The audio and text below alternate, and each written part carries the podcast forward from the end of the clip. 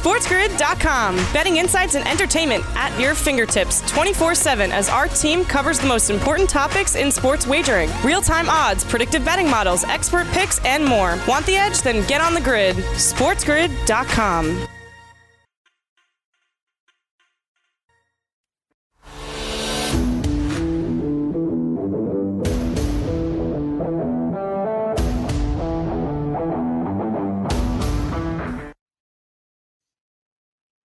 And welcome back, Fantasy Sports Today. Craig Mish, along with Joe Pisapia. This is our second hour of the show here on Fantasy Sports Today on Sports Grid. Go back and watch our show on demand. You can catch all the content that we talked about in the first hour of the show, uh, talking a lot of baseball here on the program, getting ready for the two thousand twenty season. Joe and I highlighted a couple of different topics. One, of course, looks like the Toronto Blue Jays not going to be playing in Canada this year, and the Pittsburgh Pirates may be hosting them for the twenty twenty season. So uh, that's certainly an interesting topic. Also, uh, A J Puck of the Oakland Athletics, somebody on my fantasy team, no longer going to be in play for me this season. He was placed on the ten-day injured list. Stephen Strasburg uh, looked really sharp against the Orioles last night. A new closer for the Houston Astros, Ryan Pressly. Uh, and as I reported yesterday on Twitter, uh, the Miami Marlins uh, have decided to Uh, leave Monte Harrison behind at the start of the season and have him start off in uh, in Jupiter, and then hopefully we'll get to see him in a week or two. So that's kind of recapping our top stories in baseball. In case you missed it, there it is. Give it to you yet again. But as far, Joe, as the football is concerned, let's get to that here in discussion, because I know that uh, you're basically entrenched now into fantasy football, and the fantasy football uh, season essentially begins when training camp begins, which is coming up in a week or two here.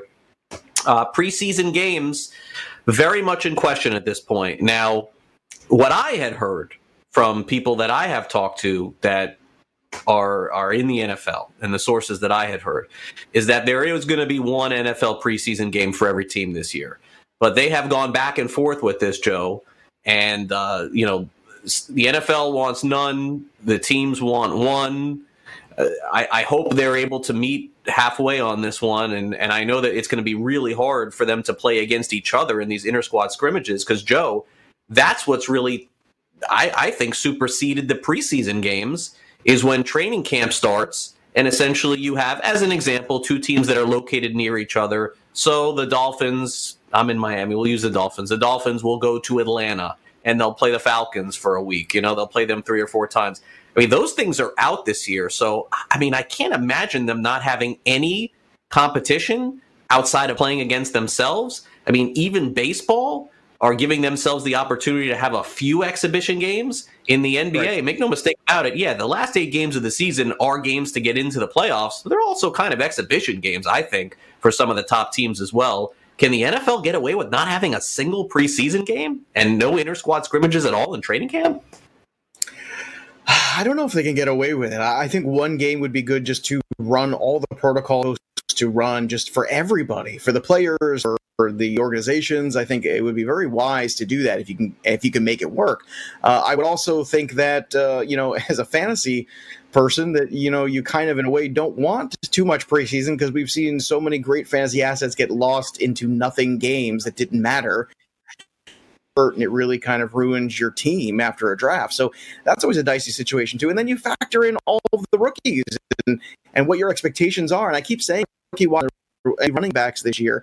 I think you have to temper your expectations for the first, I don't know, four or five weeks of the season here, and how much they can really give if their ability to, you know, absorb the offense is as limited as it potentially could be.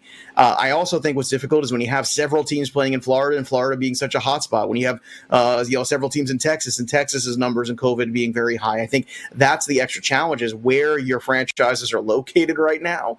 And I think that's another thing that I don't think the N F L was anticipating having to deal with, but now it's on their doorstep and they have to.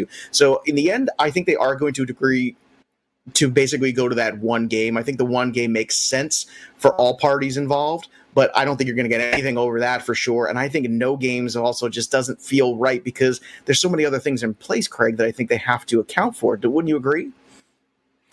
I, I think it's playing against an opponent. I think that that Uh, protocols is a very wise statement on your part, and I think that that's part of the equation.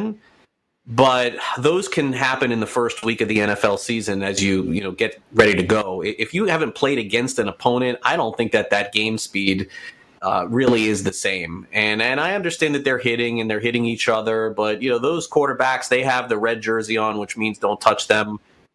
And it's a little different, I think, playing in an N F L preseason game. But I think, you know, for me, and really the most intriguing thing as the season goes on, as we welcome in our radio audience here to Fantasy Sports Today discussing the N F L preseason, is, Joe, if you've decided how this will potentially change your approach to those legitimate fantasy drafts that you're doing in late August and September. Because I can tell you that for me, I did pay attention to the preseason. I did watch who was on the field, and I didn't always look at it and say, this is definitive and make my decision. But Uh, look, a couple of years ago, Saquon Barkley's helium went up through the roof because of a couple of runs that he had in the preseason.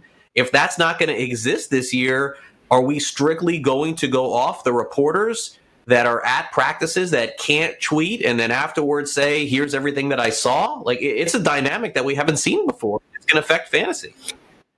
Yeah, it's going to be very bad. It also makes me want to consider or even reconsider some of the backs that are ahead of the rookies, too. Uh, guys like Marlon Mack was coming off, a, even though he was hurt for a short period, a very good season.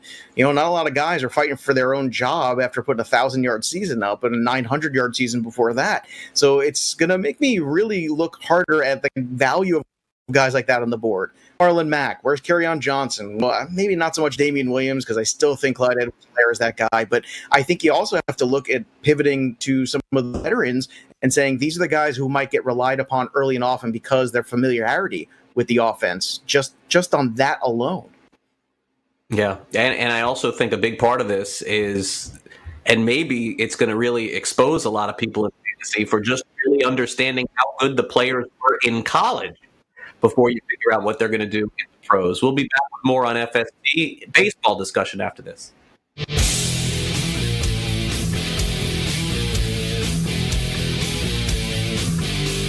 SportsGrid dot com. Betting insights and entertainment at your fingertips twenty-four seven as our team covers the most important topics in sports wagering. Real-time odds, predictive betting models, expert picks, and more. Want the edge? Then get on the grid. SportsGrid dot com.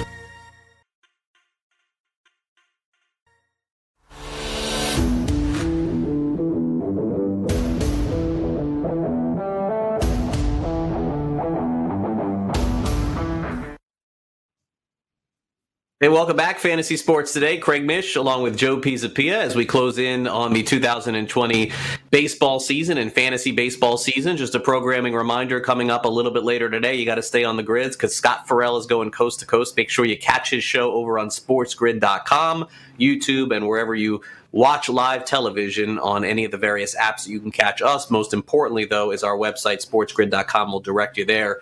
Uh, Joe and I will be back here tomorrow, twelve p.m. to two p.m.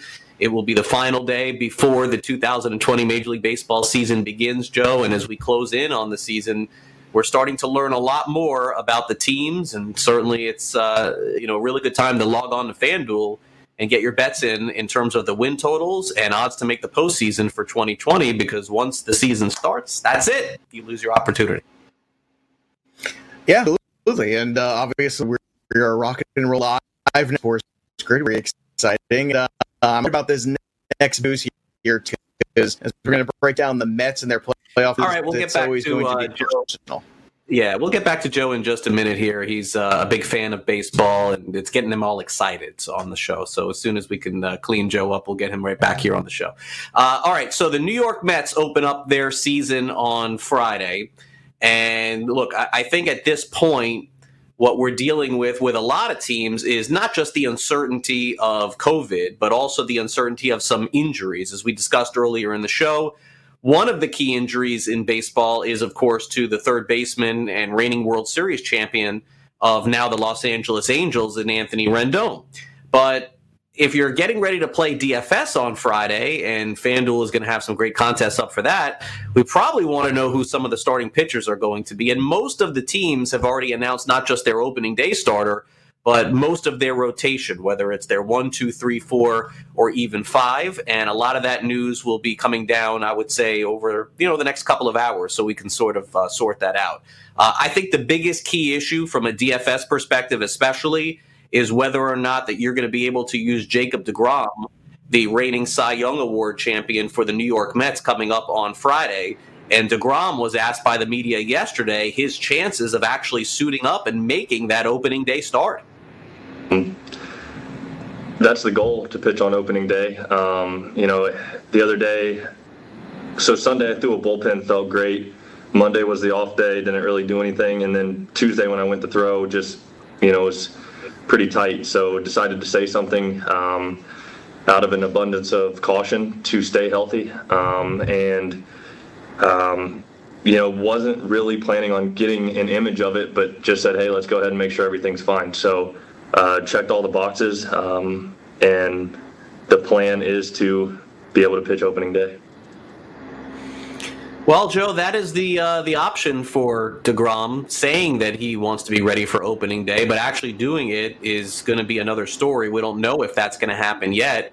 Uh, look, you'll know once they decide to place him on the injured list or not. I think that he sounded cautiously optimistic, but it's not something that I would bet on right now. And also for those people who are getting ready to set their D F S lineups for Friday, I think if you're interested in using DeGrom, you may want to wait. Yeah, it would certainly appear so. Uh, I think it's a very difficult scenario here, you know, because uh, I think the Mets basically are that battle for third in this division. I think the Nationals are well above them. I would also put the Braves above them as well. And then it comes down to them and the Phillies. And I think when you look at this team, the, the bullpen goes to the Mets over the Phillies for sure.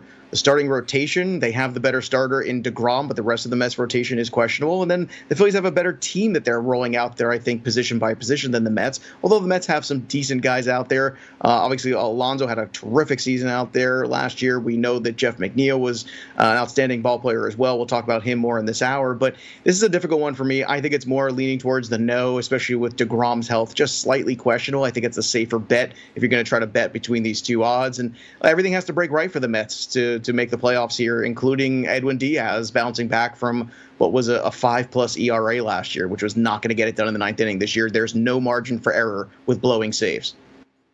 Yep. The, uh, as you can see there, these are odds from the FanDuel Sportsbook. If you bet one hundred dollars on the Mets to uh, make the postseason, you would win back one hundred eighteen, and your risk on the no is minus one forty-four to win one hundred, and DeGrom's health is certainly a significant part of that. If he was to go on the injured list and miss two starts, I mean, that could really cost them the postseason in a shortened season for sure. Uh, all right, let's move over to the San Francisco Giants here for a minute. Uh, it is it is not a good scenario heading into two thousand twenty for the San Francisco Giants. They have a lot of high-priced guys that are toward the end of their career. Arguably, their leader has opted out of the two thousand twenty season. And then yesterday we get word that a couple of their key offensive players are also not going to start the season for them. Their win total is extremely low, and uh, I'm reconsidering getting the money that I got back and putting it right back on this again. Uh, wow. Evan Longoria, Brandon Belt, both placed on the injured list. Belt last year hit seventeen home runs. Longoria had a respectable season. I know that the numbers weren't what they used to be, but his, his WAR was two and a half. I mean, he's a two and a half win player. It's not bad. But Joe, wow! Like, I mean, what could what what could go worse here for this team in, in twenty twenty? You you take away the the three hitter, the five hitter, and the six hitter off the Giants to start the season. I, I don't know. This this does not. It looks a little ominous for them in, in twenty twenty. I know that they're not planning. I mean, their plan is not to win the division or compete. But uh, you lose three hitters in out of your top six to start the year, and your number one pitcher from last year going into twenty twenty. That's where they're at. Yeah, it was kind of ominous when you consider who those hitters were to begin with. The season wasn't looking all that great either. Uh, and then you factor in now they're not going to be there at all. We are, know the Giants are not a team that has a ton of depth right now. Uh, they're not looking to start the clock on as many guys as possible, and they shouldn't be because that's the structure of Major League Baseball right now. And there's no reason to be doing that. If you're the Giants, you want to try to make sure that as you turn these things over, you do it in a manner that you know you can control this young talent for as long as possible. And to do it in a year you know is going to be lost anyway is very difficult. Whatever the number is in the Giants, you got to start looking real seriously at the under here because the pitching's not very good. And now, basically, you're taking the three best players out of this lineup for the first week of the season and Posey out for the entire season. Now, saves is, is always a commodity that we chase down in fantasy regardless of that. And if the Giants are a twenty-win team, a lot of those wins are going to be close games because they're not going to score a lot of runs. So there are some saves to be had. Just ask Shane Green last year. He got every single one of Detroit's saves, and they only won by one run or two.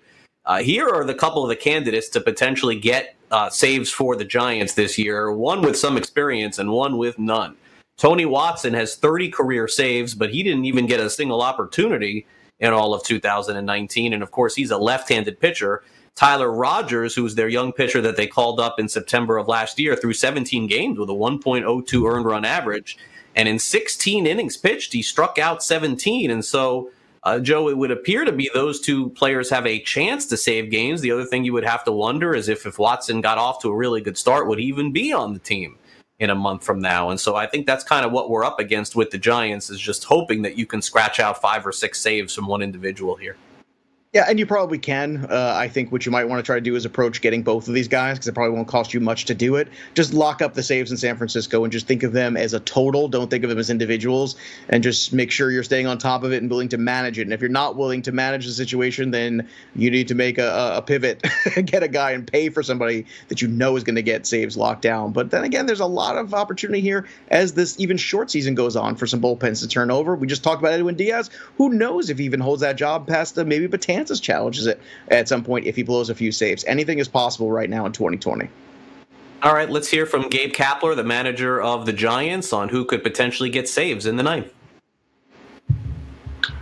Yeah, I, I so one thing that is, is important is we believe that uh, the best way to utilize relievers is, is by treating our bullpen as a flexible, capable group who can pitch in any part of the game.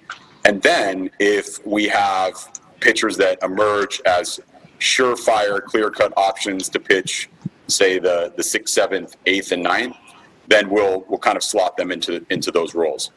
As you know, John, um, we have a bunch of, of really talented, capable pitchers, but without a whole lot of track record of success at the major league level, and, and kind of to varying degrees. So what we're excited about is that one or more of our relievers are going to be good out of the gates, um, very dependable, and emerge as as that uh, dependable pitchers to take down those those high leverage innings like you talked about. Just one last thing on Anderson. I mean, I guess in the old days, a guy who started and relieved you in two thousand twenty. We'll be right back.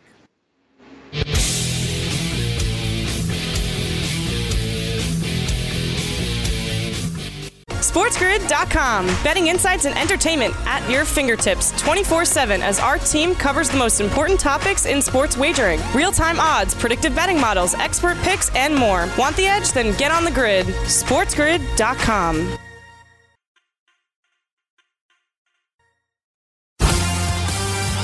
Huge news out of the N B A bubble.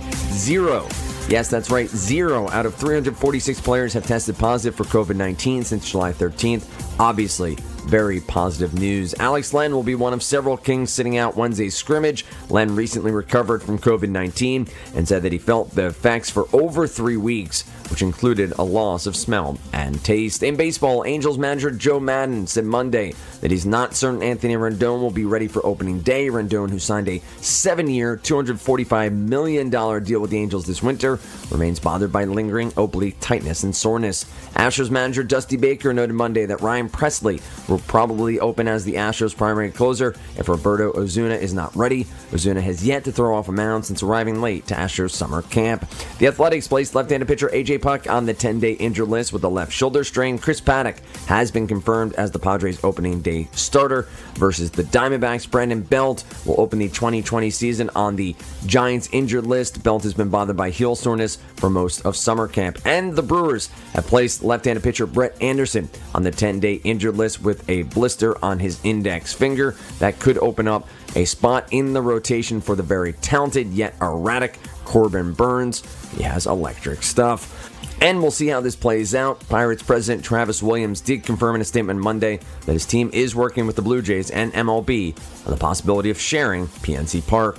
We seem to be steps closer to the National Football League returning on time this fall. The N F L on Monday made an offer to the N F L P A to play no preseason games this summer. That's according to multiple sources, E S P N with the report as well. The players had been pushing to not play any preseason games this year, while the league had most recently been seeking to play two games instead of the usual four. The league's proposal to the players also includes an offer for a longer training camp acclimation period. That's according to E S P N's Dan Graziano, and that is closer to what the union has proposed thus far. Free agent wide receiver Antonio Brown tweeted out that he was done playing football. It's the third time since September that Brown has announced some form of retirement. N F L Network's Ian Rappaport reporting forty-niners running back Raheem Mostert spoke to a high-ranking member of the forty-niners organization to clear the air and get on the same page moving forward.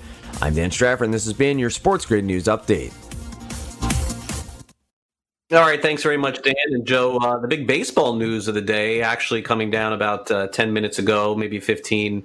Uh, the Dodgers uh, have optioned Gavin Lux to their minor league camp. Lux was thought to be their starting second baseman going into the season and thought to be my starting second baseman in fantasy to start their season as well. So uh, before we get into some other issues in baseball, let's touch on this real quick. I think that comes somewhat as a surprise, and Uh, I'm not really sure what the Dodgers' thinking is on this, except for I guess they figure in the sixty-game season they could win fifty games without him and maybe save them by keeping him down for a week or two. Other than that, I really don't, I don't, uh, don't see a reason for it. No, I don't get it either, but I'll tell you what, it makes me really interested in the odds on FanDuel and Carter Kieboom at plus eight fifty right now, because that guy is going to play every day. He seems to have a clear shot at that third base job. They've said as much. The guy had a three four five slash at triple A last year, so you know we, we can sit here and talk about Lux, but let's talk about the repercussions of it. And the repercussions of it is basically right now, if you're looking at that board on FanDuel for Rookie of the Year, I think for my money, it's the best pivot. A guy who's going to have opportunity, a guy who I think is going to hit, and it's going to surprise a lot of people. Plus, I just don't think a lot of people realize how good of a player Kieboom could possibly be. There was so much attention on Lux. He was the chalk there after all, and rightfully so. And maybe you're right. Maybe they do just look at it and say, hey, maybe we can just get by without him. Yeah, maybe for a few days, I, I still would uh, you know, pick him to win Rookie of the Year. And, and I do like Kieboom. He just didn't look very good at all when, when he made his debut last year. But look, neither did Mike Trout and, and other players as well. So uh, it's uh, it's an interesting discussion also for Rookie of the Year, and maybe something we'll kick back on the show next next uh, next time we're here tomorrow. Uh, bottom line, though, if you're just joining us, Gavin Lux of the Dodgers optioned, uh, in this case, to their minor league camp uh, out in Los Angeles. All right, so now let's talk about some potential players that we're going to get into that could be under consideration for two thousand twenty. And for those of you who don't pay attention to some advanced metrics, we're going to go into uh, WOBA, which is, uh, Joe, always really fun to go into weighted on-base average. Not everybody fully understands it. So I, I think before we get into this specifically with the players, maybe we should go into a little bit of a further discussion as to how we derive WOBA and what is the reasoning behind we choose behind choosing to go into this. Yeah, and look, you could get lost uh, in terms of uh, deep metrics for baseball, and I mean lost in going down that rabbit hole. And some of them are really confusing, and some of them are simple. And, and look, what, what WOBA or weighted on base average does basically is it tells you, if I could simplify it and take all the math out, that not all hits are created equal, basically. So basically they're telling you this is a, a combination of on-base percentages, a combination of average. It's a combination of all these things, and, and what it does, it spits out a number, and if you look at it where, you know, you would normally rank some players, it's a pretty good, obvious idea of, wow, Mike Trout's a really good player. This is another indicator. Christian Yelich, another guy with a very high WOBA, all these guys. But there's also some surprising guys on these lists who are right there neck and neck with some of the best players in baseball. And as you're going to see here, it's something to take notice of, because some of these players are going at a discount or maybe aren't thought of as highly as they should be. And I think if we take a look at them, what you're going to find out is that some players, like, let's say, Jeff McNeil, who, if you go back and look at last year's numbers, uh, had a three eighty-two WOBA, right? That is a very high number. You see the on-base percentage very good, the slugging very good, the O P S outstanding. Jeff McNeil is an outstanding player, not to mention a guy you can play in different positions potentially, depending on your league's eligibility. And just for perspective, his WOBA last year at three eighty-two was higher than Mookie Betts. Mookie Betts was at three eighty. So Betts, obviously, all-world talent. But when we're talking about best values, best return on investment, this first player right here, Jeff McNeil, I think is one to consider as saying, hey, you can get this guy at a pretty good discount, and what kind of hitter you're getting on your team is a well above average one. Is he Mookie Betts overall? No, of course not. Believe me, I'm sure Jeff McNeil will be the first to tell you that. But we're talking about fantasy, Craig. We're talking about productivity. Jeff McNeil is one of the most productive guys out there right now, and WOBA is a stat that proves that. Yeah, and, and I think that weighted on base also includes batting average, which is rare these days. We really don't look at batting average all that often, and so you're going to find a common denominator with all the players we're going to discuss, and there are guys that are sort of throwbacks that still enjoy hitting three fifteen, three twenty in Major League Baseball, and Jeff McNeil is definitely one of those guys. He's also somebody that can steal a base. He's also somebody that can play all over the field. Uh, I think the Mets are very fortunate to have him, and you could make the case that outside of Pete Alonso, maybe he was their most important player in baseball last year um, on their offensive side, of course, DeGrom being the Cy Young Award winner. So uh, I look forward to another successful year with McNeil. I had him on all my fantasy teams last year, so he helped me out a lot. All right, and next guy on this list is Carlos Correa, who I think we are at a weird crossroads. The guy's only twenty-five years old, and I think way too many people are jumping ship. Uh, Anthony Rendon had a lot of issues early in his career, too, uh, in terms of staying healthy, and look how good he is now. And I think Carlos Correa is on that same kind of track. His WOBA last year was three eighty. Good O B P, great slugging percentage, the O P S off the charts. There's a good chance that when we're done with this season, we could be looking at Carlos Correa as the best all-around player on the Astros. It's not a hot take to consider that, and that's saying a lot because we got Bregman, Altuve, Springer, we got phenomenal talent on there. But just for perspective, too, that WOBA was higher than Josh Donaldson's last year. Josh Donaldson was at three seventy-seven. Carlos Correa was at three eighty last year. We need to get more at-bats for Carlos Correa. We're not going to get a full season from anybody. There's no full season. But I think this might be the start or maybe the last opportunity to buy low on Carlos Correa at twenty-five years old.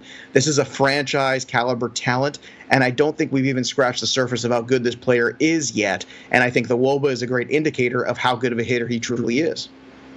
Yeah, I, I'm just not in on Correa again, and and he's just he's burned me a couple times in fantasy. I picked him to win the M V P once. Uh, look, you, you illustrate good points. He still is very young. Rendon did have issues with injuries in the past too, but I, I, I can't just keep going down to the well and assuming that the guy is going to play one sixty-two. It's like that Tulowitzki effect where you expected it every year. It just never happened. Maybe it does for Carlos Correa, but, Joe, when it does in two thousand twenty or two thousand twenty-one, it'll be for a team other than my fantasy team. And just all of the sentiments that Craig laid out there is exactly the reason why in Keeper and Dynasty, like right now, you might have a shot to buy in on the cheap because I think that sentiment is out there. I think it's very palpable and understandable. But at the same time, I look at the future and I say, look, we haven't seen the best of this guy yet. It is worth a shot because the upside is one of the best players in baseball. And when you have that looming, it's worth taking a shot on. The next guy here on this list with a very high WOBA last year uh, is uh, J D Davis, another Met, actually. Believe it or not, two good Mets. It's crazy. But yes, it's happening. Uh, but yeah, J D Davis last year had a really fine season, especially in the second half. That WOBA was up to three seventy-three. There's some home and road splits to keep an eye on here with him in weekly leagues, but you look at the slugging percentage, five twenty-seven, the WOBA at three seventy-three, believe it or not, was actually higher than Max Muncy. Max Muncy we think of as, wow, this guy's a really big contributor, thirty-five bombs, right, big-time player. There's a chance that J D Davis, with a full slate of at-bats over a season and the full everyday gig there in left field, could potentially be that Muncy-esque kind of a guy. And it's not that far off to say so when the WOBA basically suggests it. So J D Davis, another one of these guys that I think is really being discounted in drafts that you could look at in twenty twenty as an outstanding value and a kind of hitter that you want on your fantasy team. Yeah, I was really surprised when the Astros basically gave him away a couple of years ago, and I think the Mets did a good job taking advantage of him. The other part of this, too, is that the reality perspective comes in with J D Davis, because think about it now, all J D has to do is worry about offense. He was so worried about having to play third base. He really was not a good third baseman. Uh, the jury is still out, by the way, whether or not he could play left field, but even if he can't, maybe he could play designated hitter. I am not sold that Cespedes is all the way back, too. So I'm in with you on J D Davis. I think he ends up having a good year. Well, I watched Cespedes this weekend, and my goodness, he looked done. It's kind of sad to see, but he did not look like a player who could withstand the sixty-game season. Yeah, it's hard to envision a full return, and I think that he is absolutely worth a very late-round pick in, in fantasy, and maybe every once in a while he'll recapture the glory of two thousand twelve Uh, but yeah, I, I I don't think that you're going to see a full comeback from him. I think that was unrealistic, but he plays in New York, and so we get excited about New York players, and maybe not for the right reasons. All right, let's hit up another couple of these guys real quick, too. Brian Reynolds last year of the Pirates had a very good season, kind of under the radar. A lot of people like this player, but just how good is he? Well, let's look. The W O B A last year for Brian Reynolds was three seventy-one. Guess what? That was higher than Justin Turner. And I'm sure Justin Turner's going higher than Brian Reynolds in a lot of drafts. And you look at the slugging percentage, you, you look at the O B P. You want guys that are going to get on base. You want guys that are going to make solid contact. And he's got power. Just like McNeil, this is a player that I feel like falls through the cracks. And the W O B A is a great stat to kind of prove just how valuable he could be. The O P S is always a good one, too, but sometimes you want to look a little deeper. I'm telling you right now, Brian Reynolds at the top of that order for Pittsburgh is really solid. And then, last but not least, Hunter Dozier at uh, a three sixty W O B A last year. This was a guy that looks like he could be a perennial twenty-five, seventy-five, seventy-five, or eighty, eighty player over a full season, Craig, and his W O B A was three sixty. That was actually higher than Gleyber Torres at three fifty-eight, just for perspective. Is he the player Gleyber Torres is? Of course not. But you're looking at productivity. You're looking at return on investment. We're talking about not all hits being created equal. Well, guess what? Hunter Dozier is a guy that's making the most of that contact. Hunter Dozier guy is a guy that's hitting for power. He's hitting for decent batting average. He's just hitting, period. And I think when you look at Dozier and Reynolds, Craig, those are two more guys that I would put very high up on draft boards, higher than other people would, because I think they're being basically undervalued for the skill set they bring to your fantasy team. Yeah, on Dozier, I think that he's a very underrated and undervalued player. I don't think that a lot of people are aware of him and know who he is.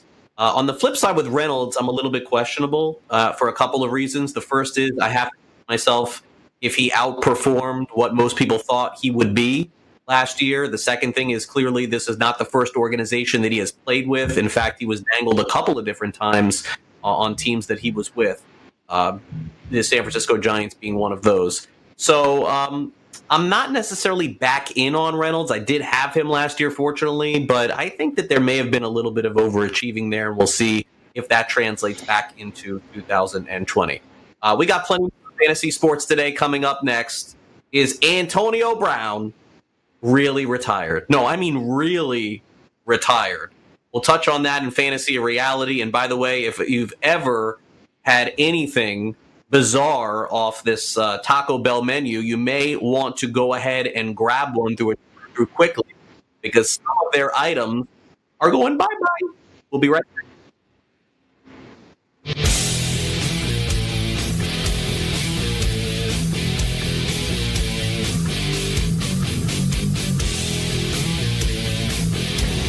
SportsGrid dot com. Betting insights and entertainment at your fingertips twenty-four seven as our team covers the most important topics in sports wagering. Real-time odds, predictive betting models, expert picks, and more. Want the edge? Then get on the grid. SportsGrid dot com.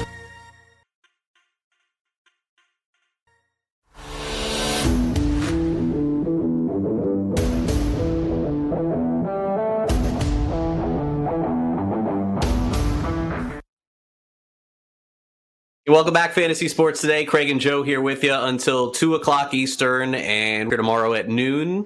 And we'll have a lot more information on M L B rosters. Uh, bit of a surprise today if you're just joining us, as the Dodgers sent Gavin Lux to their minor league camp. And so we won't see him for at least the first few days of the Major League Baseball season. But, Joe, the Dodgers are uh, simply put very stacked.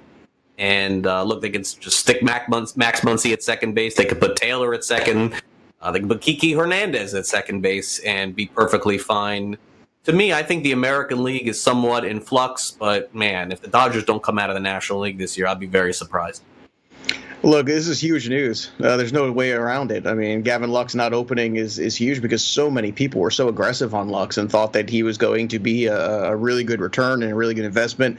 Now with the shortened season, obviously that margin for error was so much less, but now you're taking away games from him, and will we see him at all? And that's that's a huge question mark. I mean, this is just the season that never stops giving us news before we even can possibly get to the season. I think we'll all feel much better once we get some kind of baseball. baseball, but it's just constantly, like you said, in flux, and it's very difficult to deal with from a fantasy perspective, from season long. From a daily perspective, you know, it doesn't change too much, but from a season long, when you're trying to do these redrafts, I mean, think about how many redrafts happened just this past weekend, people trying to wait as yep. long as they could, and now this is a huge bomb to drop on everybody where Gavin Lux is not going to start, and I'm sure a lot of people not only paid but overpaid to have him on their roster.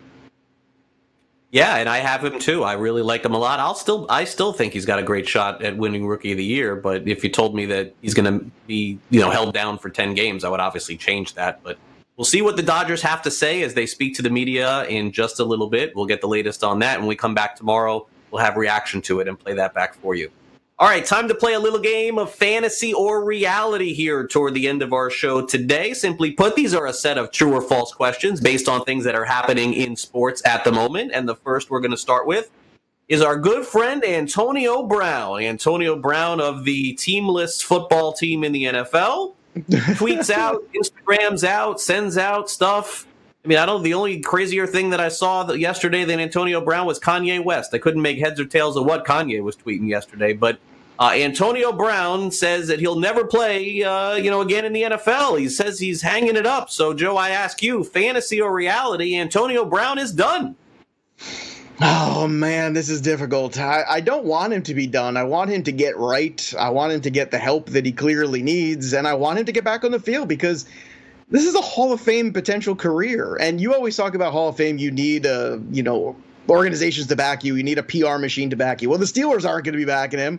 We all know the Pats aren't going to be backing him, and certainly not the Raiders or the Bills or anybody else that he scorned in the last few years. So this is really difficult. I, I'm kind of just sad because it's it's very rare we get a talent that is great as Antonio Brown, and it's all ending in just such a terrible, awful way, and it's really getting drawn out. I'm going to say it's, unfortunately, reality, we don't see him back in the N F L. I thought there was a small chance with this year, with all the craziness, that somebody would take a shot and try to make it work. But if he couldn't make it work under these circumstances, where there's a lot more risk reward out there on the table for teams, then maybe not this one either. So I'm going to go reality that he's done. Craig Mish, which way are you going to go? I'm going to disagree. I'm going to say that's a fantasy. I think Antonio wow. Brown is going to play again. I don't know where, I don't know when, I don't know how, and by the way, I don't know that it'll be in two thousand twenty, but I think eventually Antonio Brown is going to get the help that he needs. Maybe he's getting it already. I don't even know. Uh, he probably will face somewhat of a suspension, maybe a game or two, but it is not over for Antonio Brown. He will come back. He may not play a lot, and it may be ugly. He may have to, you know, play for Jacksonville. I don't know. But I do believe at some point in the next couple of years, we do see Antonio Brown back again. two thousand twenty, I wouldn't bet on that, but I do think eventually he will come back to the N F L. So we disagree on Antonio Brown. Would you think if in a All dynasty right. league you have him that you would want to hold on still for another year, or you want to cut him? Not with his salary that you've had him at the last few years, but if he's free, sure. Eh, just don't know if you want to take up the roster spot or not. I think it's getting to the point where you can't do it. The roster spot, half your team is going to have COVID this year. I'm not worried about that at all. I'll be fine. All right, uh, let's go to uh, an interesting story yesterday, a place that uh, I have not frequented in quite some time, and really not quite some time just because of, of everything that's gone on. Uh, these are our friends over at Taco Bell. This is our next subject here of fantasy or reality. Joe, starting on August thirteenth, this is really bad news, I guess, for some people, because you'll no longer be able to order the grilled steak soft taco, seven-layer burrito, nacho supreme, which is a huge Joe Ranieri favorite right there, beefy Fritos burrito, spicy tostada, triple-layer nachos, spicy potato soft taco, cheesy fiesta potatoes, loaded grillers, chips and dips, and the mini skillet bowl. If you've ever had those, Joe, starting on the thirteenth of August, it is your last chance to go to Taco Bell, grab them, put them in your freezer, and just bust them out every once in a while because they are taking them off the menu. So fantasy or reality, Joe, you have had any of those items that I just mentioned on the Taco Bell menu in the past. Fantasy or reality? First of all, what in the hell is a spicy potato soft taco. That sounds just like just a giant ball of mush wrapped in a soft taco shell. That sounds like a terrible idea. That should have been on any menu in the first place. That's ridiculous.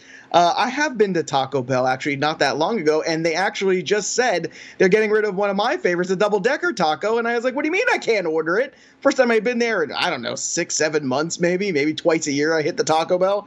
I will say reality that I've had, hmm, of all these things, probably the, I would say the triple layer nachos. That sounds like something at some point in time I would have ordered. So I'll say that one. The rest of them, honestly, no. And a huge giant no to the potato wrapped on a soft taco. What in the hell is that? Craig Mish, Fantasy Reality, you've had anything on this menu? Yeah, this is this is a reality. It's been a while, but definitely in the past, and I probably not in two thousand twenty, but I'm going to guess at some point in two thousand nineteen or two thousand eighteen. It, definitely over the last two years. I, I can't say for sure two thousand nineteen, but I definitely have had the Nacho Supreme. I absolutely have yeah, had that. Yeah, that, that's that sounds like something. That's like a normal thing here. Uh, but I mean, some of these things, like when when they started putting Doritos and they started putting Fritos in the taco, that's when the, you lose me there. Like, I don't know what that is. I don't know what the fascination is. It's like, hey, let's take this other thing is really not good for either, and let's make it out of that. And it's just, I, I don't. Have you, you know, ever had you know a Doritos Loco Taco? Yeah, you you know what the issue has been for me with with Taco Bell is that. It's, you know, you, you crave it, you want it, and then you have it. But for me, the issue was always bringing it in my house. What do you do after?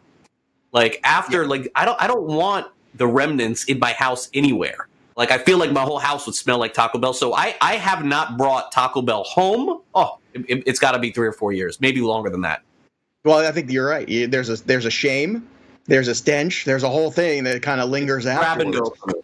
That's it. No, you're you're right. You're absolutely right. I'm, I'm not going to deny that at all. By the way, I think they're getting rid of all these items because if you look at the newer Taco Bells and what they look like, clearly these new constructions. I mean, look at them. They're like little tiny restaurants. How glorious they look, the Taco Bells now. So you know, you can't afford the Fritos or the potatoes anymore to put in. That's what happens. Look at that place. Yeah, it's uh, prices are going up around the bell. Yeah. All right, uh, finally, we got a final one here for our Fantasy Reality segment. This is a little bit more serious and, and, and a really tough question, I think, than not one that we know for sure. So we're basically guessing. That's what we do on the show anyway. We're guessing. We really know nothing half the time. Uh, okay, fantasy or reality, Joe, two thousand twenty, the N F L season. Let's, let's eliminate the preseason from this and just get right to the regular season in September.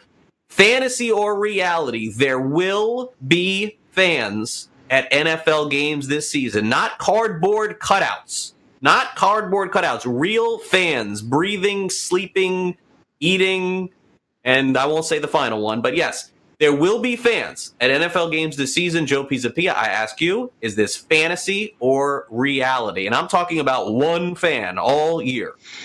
Oh, this is a difficult one. I'm gonna, I'm gonna say reality is that there won't be fans. I think it's, I think that's the reality. Now, maybe come the playoffs, maybe when we start to turn the page after the holidays, maybe. Fantasy, you got to say fantasy. Well, it's true or false. Oh, the reality oh, is there won't be fans. It's a double entendre. You got to go fantasy or reality. Pick one.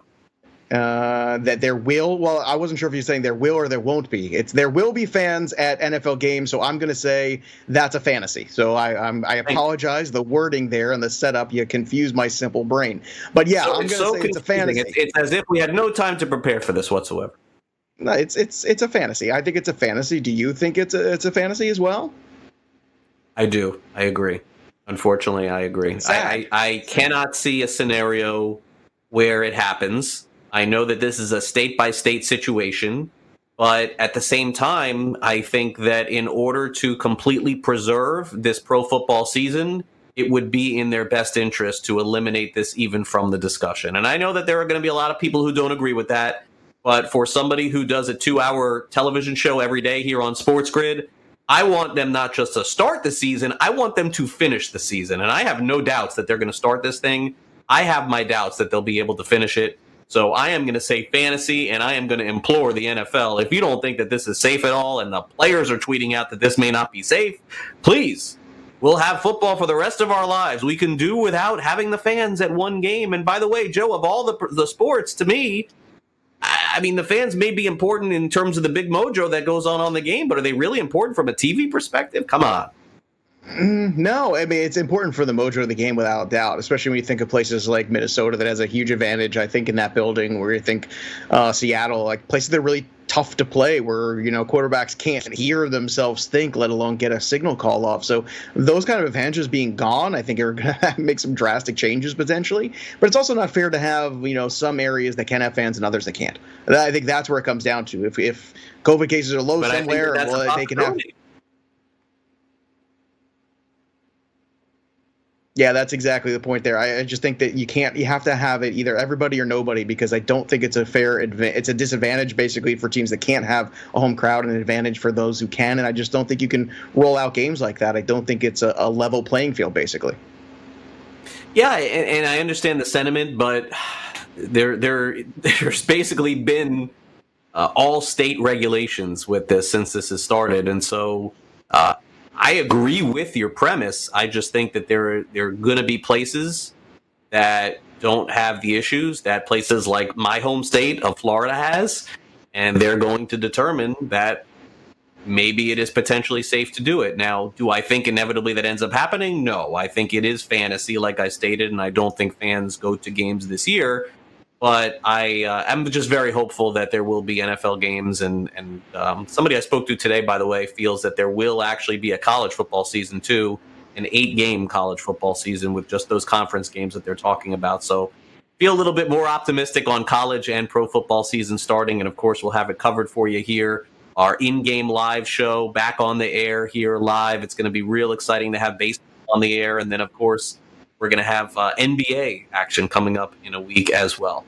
Uh, all right, so coming up next here on the show, it is time for uh, us to close it out, and we close it out in style as we do every day with our Sports Grid sixty. Essentially what this is, it's one final hot topic to end the show. Joe will have his opinion on something, and so will I, and then we'll be right back here on the program tomorrow telling you of the interesting story about one of the all-time bad beats in daily fantasy sports. We're talking about the event this past weekend on the golf links, one player who went from basically, I mean, I don't know about life-changing money, but maybe a salary for a year type money or a couple years type money to basically losing it all after the golf event of finishing. You rarely see that happen. We'll have that on tomorrow's show. Be right back.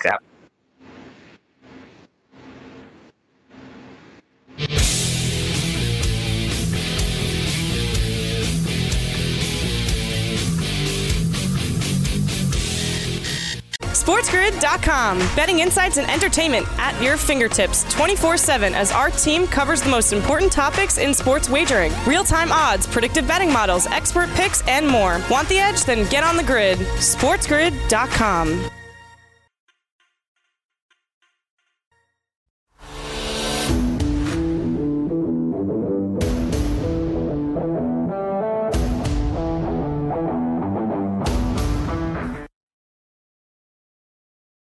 All right, welcome back. It is Sports Grid here on Fantasy Sports Today. As we close out today's show, we're going to close it out with a hot topic that is in sports in some way or another. And we'll close it out with our Sports Grid sixty. So, Joe, you got sixty seconds on the clock. Take it away. Yeah, well, I know we usually do these about sports, but I'm going to do it about Sports Grid right now because now we're on twelve to two, not eleven to one, and I, I, I'm lost here. When do I eat lunch? Do I eat lunch before? Do I have a late breakfast? Do I have brunch? And then I go through. I know these are, you know, personal issues of mine, but I need some help. I want to put it out there to everybody and to you. What schedule is Craig Mish on even? I'm completely lost, Craig. I need some direction here. What's the eating schedule now that we're twelve to two every day?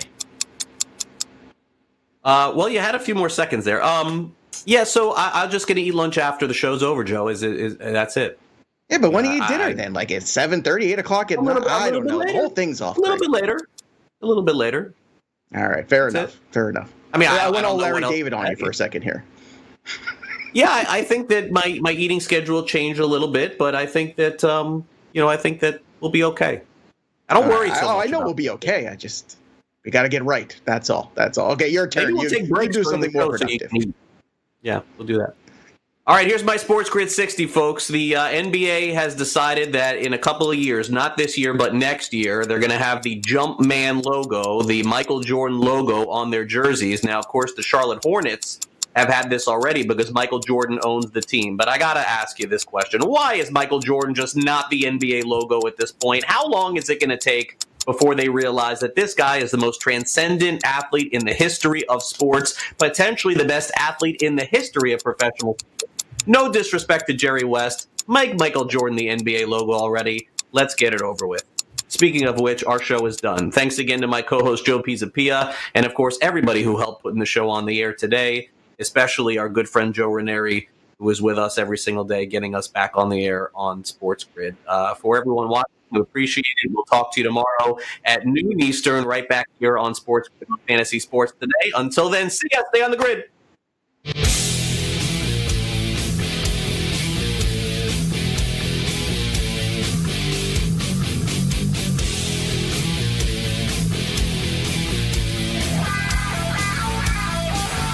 SportsGrid dot com. Betting insights and entertainment at your fingertips twenty-four seven as our team covers the most important topics in sports wagering. Real-time odds, predictive betting models, expert picks, and more. Want the edge? Then get on the grid. SportsGrid dot com.